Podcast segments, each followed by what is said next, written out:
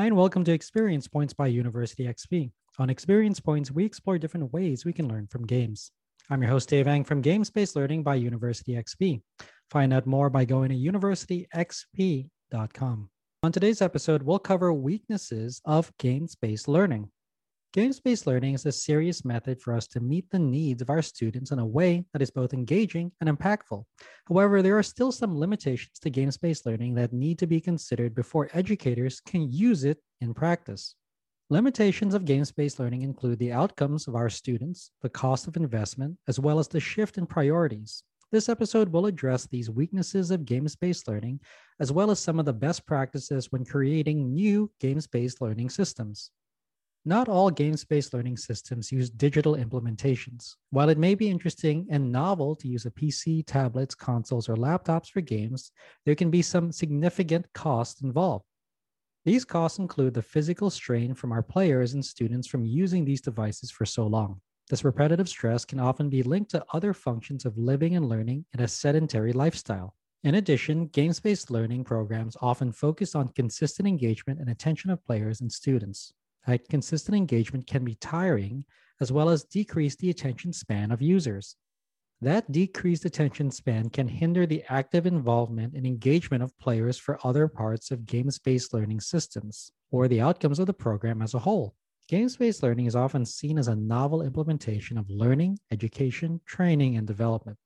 For those who are trained and have a background in the process, it can be a minimal investment in time and resources.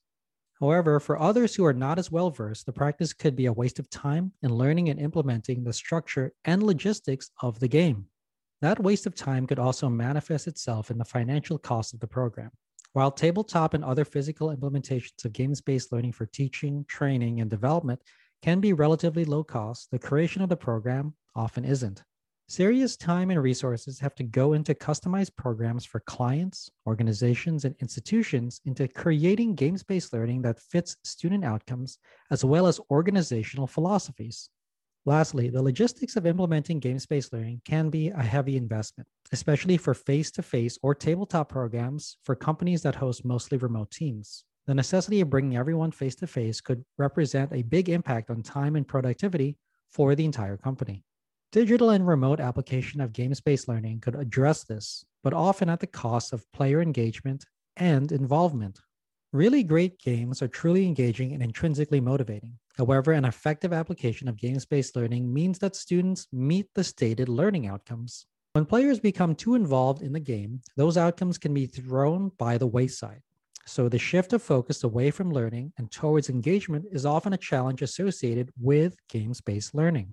In addition, priorities towards the game and away from learner outcomes often results in the lack of measured results. Great applications of games-based learning engage users as well as meet all stated learning outcomes, but those outcomes cannot be determined if they are not measured. Lastly, negative behaviors can come about from games-based learning.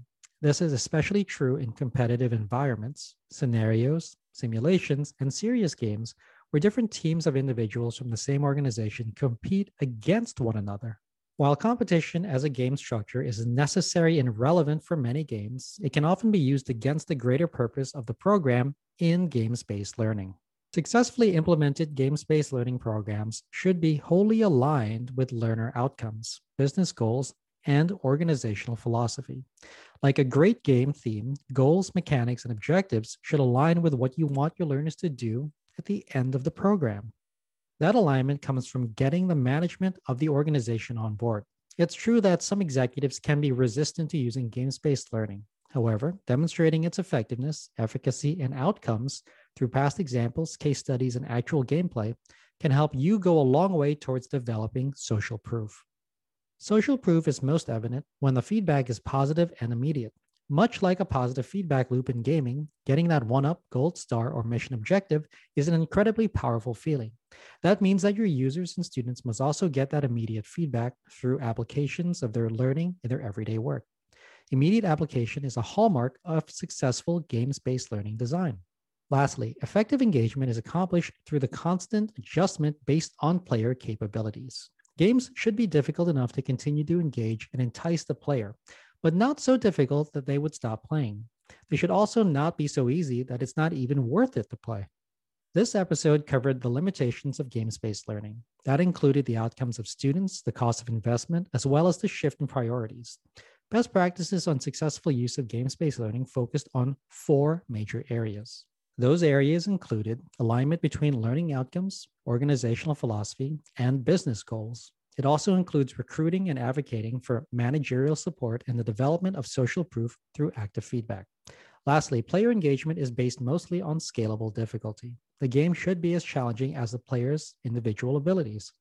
I hope you found this episode useful. If you'd like to learn more, then a great place to start is with my free course on gamification. You can sign up for it at universityxp.com slash gamification. You can also get a full transcript of this episode, including links to references in the description or show notes. Thanks for joining me. Again, I'm your host, Dave Eng from Games Based Learning by University XP. On Experience Points, we explore different ways we can learn from games. If you like this episode, please consider commenting, sharing, and subscribing.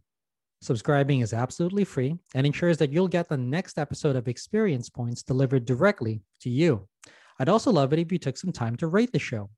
I live to lift others with learning, so if you found this episode useful, consider sharing it with someone who could benefit. Also, make sure to visit University XP online at universityxp.com. University XP is also on Twitter at university underscore XP and on Facebook as University XP. Also, please feel free to email me anytime. My email address is dave at universityxp.com. Game on.